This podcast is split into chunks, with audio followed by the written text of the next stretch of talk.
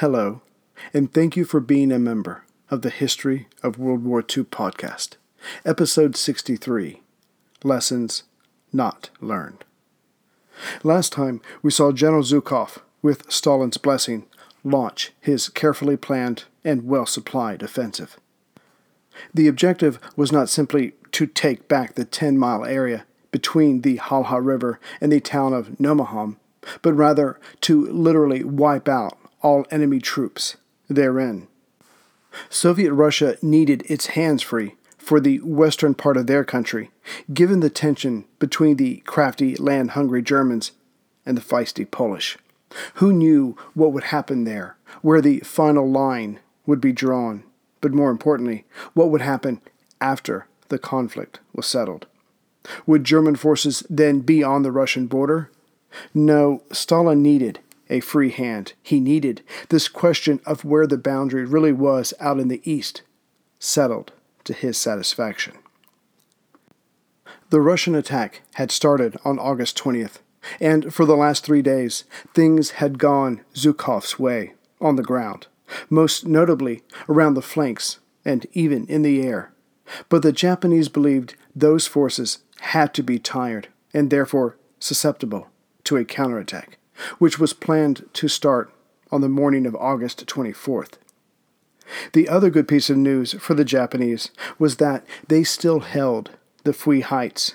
It would be the anchor that allowed the center line, now the only other part of the line that still existed, to swing forward and push the Russians back to the Halha. And though this might not have been a real possibility, Zhukov was thinking roughly the same thing.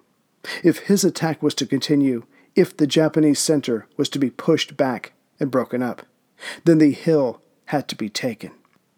If not, then if his center advanced, the Japanese on the hill could come down and get in behind his men. No, the heights had to fall. For the last three days, the heights had been pounded by the artillery of Colonel Aleksinko's northern force. But holding out were some 800 men, under the command of Colonel Aoki, his a mixture of two infantry companies, one cavalry, one armored, and one combat engineer company, along with three artillery batteries. The heights would not be recognizable to anyone who had been there a week ago, beyond the bunkers that still stood. Such was the result of the shelling it took. But in between the pockmarked ground, the defenders' barbed wire netting and trench works had kept the Russian infantry from gaining the top, no matter the damage done by their comrades' guns. Indeed, the Russians had tried to storm the heights several times in the last few days, but only ended up with more dead for their pains. The end result of this brave defiance by the men on the heights was that Zhukov could not press on with his attack. With his impatience growing, Zhukov got Colonel Aleksinko on the phone on August 23rd. He told the subordinate to storm and take the heights right now. Aleksinko expressed his opinion that the heights could not be taken, to which Zhukov expressed himself. During the diatribe that would see the colonel dismissed, the term and please excuse my clatching here, useless bag of shit was shouted, though it was not the strongest negative comment used. Now in charge of taking heights was Aleksinko's chief of staff. But when Zhukov called back, a few hours later, to get a progress report, the former chief of staff replied that the attack had not started yet. So he was cussed out and sacked to be replaced by one of Zhukov's staff officers. The attack got underway the moment the man arrived during the night of August 23rd. But being from the general staff, the new leader of the attacking force was able to call upon additional forces, including an airborne regiment, more artillery, and a detachment of flame throwing tanks. An artillery attack preceded the assault. Hoping not to be dismissed as well, the new commander had the artillery firing two shells every second. The Japanese could only dig in and wait out the bombardment. But within a very short time, the last of the Japanese guns on the hill were taken out. Now there was nothing to stop the flame throwing tanks from making for the top. The Japanese troops were down to their sidearms and grenades, so they fought off the Russians with these. But by the morning of August 24th, Colonel Aoki was down to just 200 men from his original 800. The territory held by the Japanese atop the hill shrank. The Russians captured the eastern top of the mountain as they had been attacking from all sides. Now the Japanese survivors were trapped. Aoki gathered his officers to assess their situation. They had little ammunition, but even less food and water. Still, the question was what was to be done? Yet the officers looked to Aoki for guidance. His reply was that he was ordered to hold the hill to the very last man. So that was what he was going to do. He then replied that he had brought them together to figure out how best to do that. The men, glancing at each other, said that that line of thought was simply a waste of manpower and would not change the immediate situation. To which Aoki attempted to take out his gun and kill himself, but was restrained. The men pleaded with their colonel, but he did not have orders to advance in a different direction. Yet he did not want to see the rest of his men killed. There was no thought of being captured. They all would have killed themselves before that could be allowed to happen. It was decided they would head east. Those unable to make the journey were given a grenade of the few they had left. If they were to die, it was best to take a few enemy soldiers with them. Waiting until full darkness of August 24th, the remaining men slipped out. That they were able to get away was not due to their woodcraft, but rather the overall situation, which had changed drastically by then. The Japanese counterattack to push back the Soviet center line was supposed to start just before dawn of August 24th. Yet there were so few trucks had by the 23rd Division that many of the men called up got there late. Some didn't make it at all, as they could not find their way to their jump off points in the darkness. So, of the few men who were supposed to take part in this offensive, they actually moved forward with less than planned. The counterattack, such as it was, did not start until after 9:30 in full daylight. But the Japanese attackers caught a break when a fog rolled in. The soldiers couldn't see the Russian artillery, so it was surmised the gunners couldn't see them. But as the men of the undermanned 72nd Regiment moved toward a group of scrub, they were amazed to see it start to move, some to the right, another part of it to the left. And now, directly in the counterattacking troops' path, was a group of Soviet tanks. Yet the large guns did not fire on the men. Instead, they raced south of the Japanese, who were now trapped, if they chose to continue moving forward. It was then the fog rolled away, exposing a very large Soviet force with massed artillery. Japanese guns suddenly opened up to support the counterattack, but an even heavier Soviet barrage was the response. Kobayashi and Morita, the leaders of the counterattack, not having permission to retreat, dug down into the soft sand. This might have helped against any shells that landed near them, but none came. That was because the path was being kept clear, so a second Soviet tank force could move against the men. The tanks raced at the men. These were the first prototype T 34s, which had a 76 millimeter gun and, at the time, was the most powerful tank in the world. Some of the other tanks coming at them were the BT 57 tanks the Japanese had run up against before and knew how to take them out. But they would find that these models had been modified. Zhukov had planned for this as well.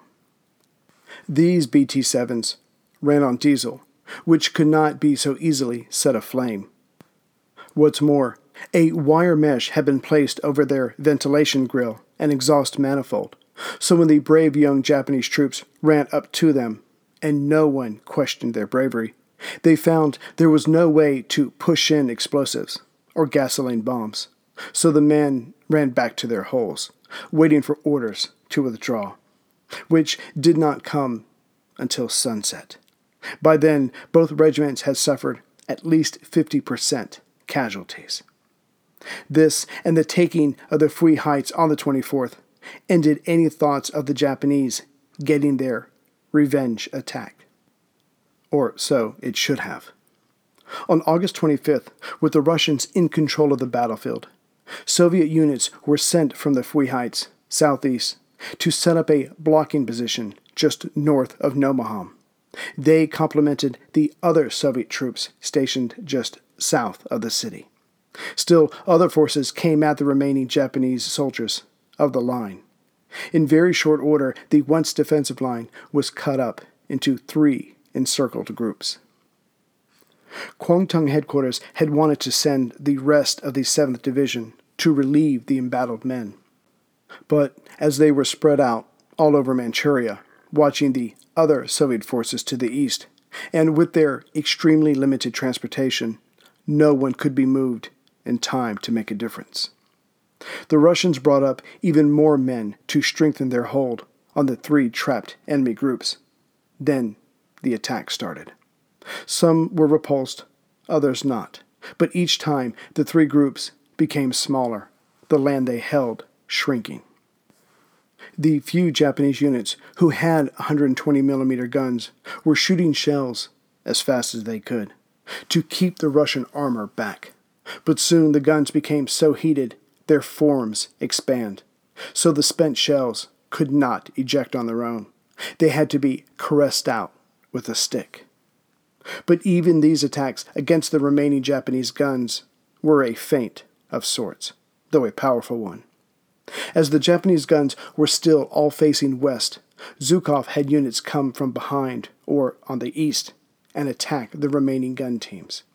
The men of the artillery units were expected and required to share the fate of their guns, the soul of their unit, and most did.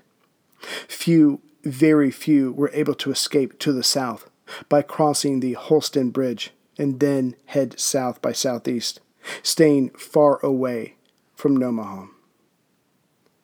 As the outer ring around the three trapped groups was rather large, General Ogisu of the Sixth Army had what was left of his reserves, two comparatively fresh infantry regiments, an artillery regiment, and a few others, not quite 5,000 men, prepared to hit the circle in its northeast corner.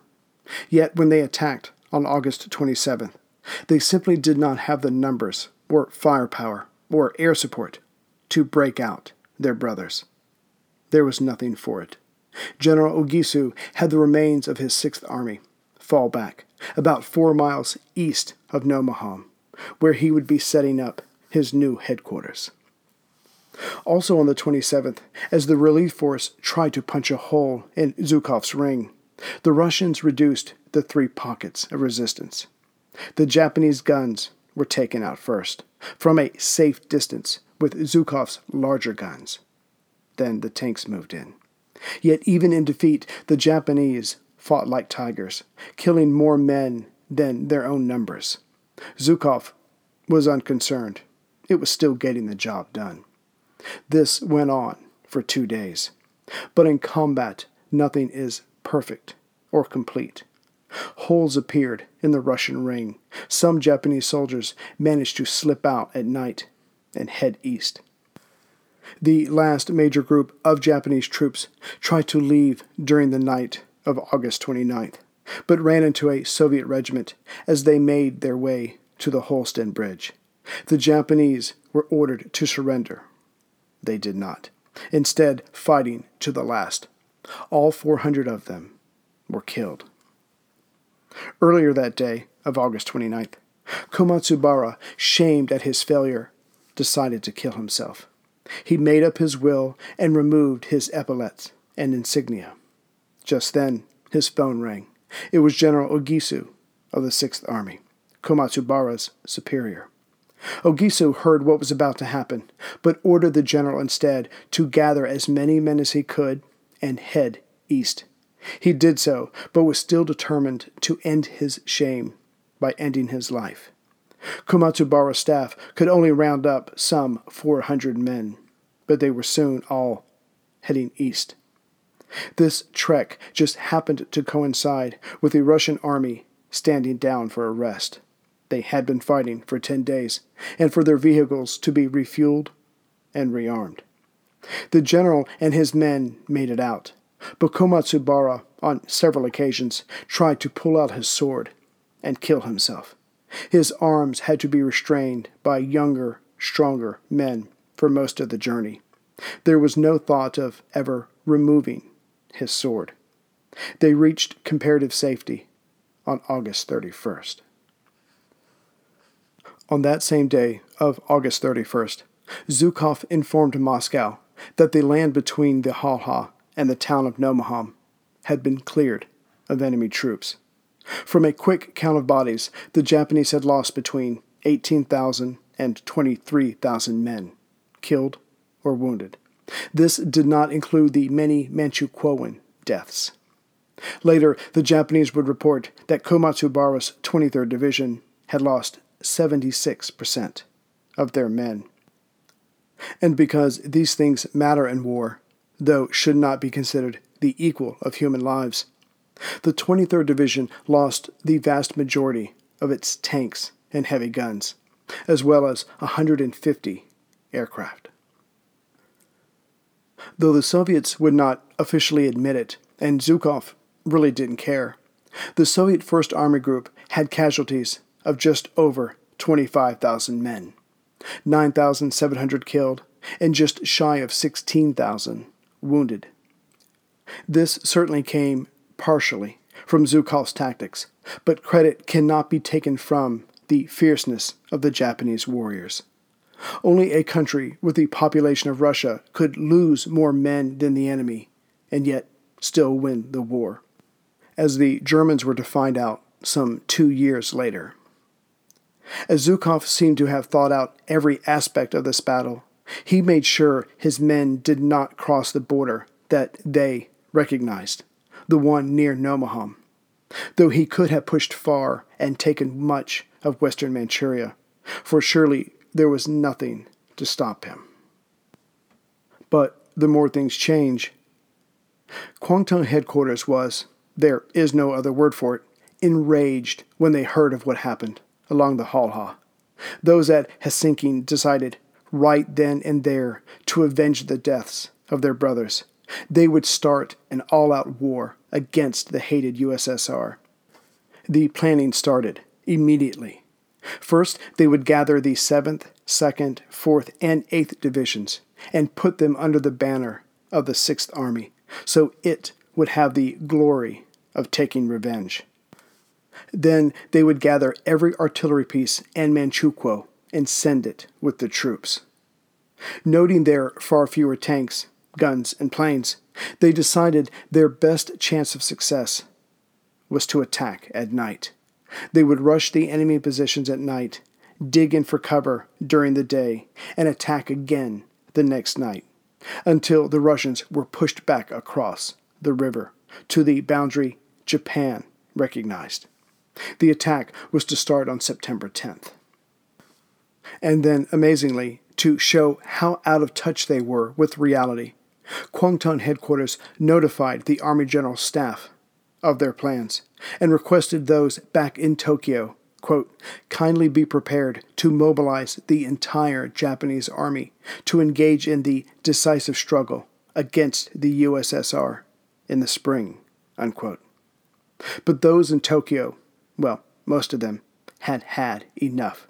The Russians had just beat them. The Germans, Japan's ally, had just signed a non aggression pact with Soviet Russia.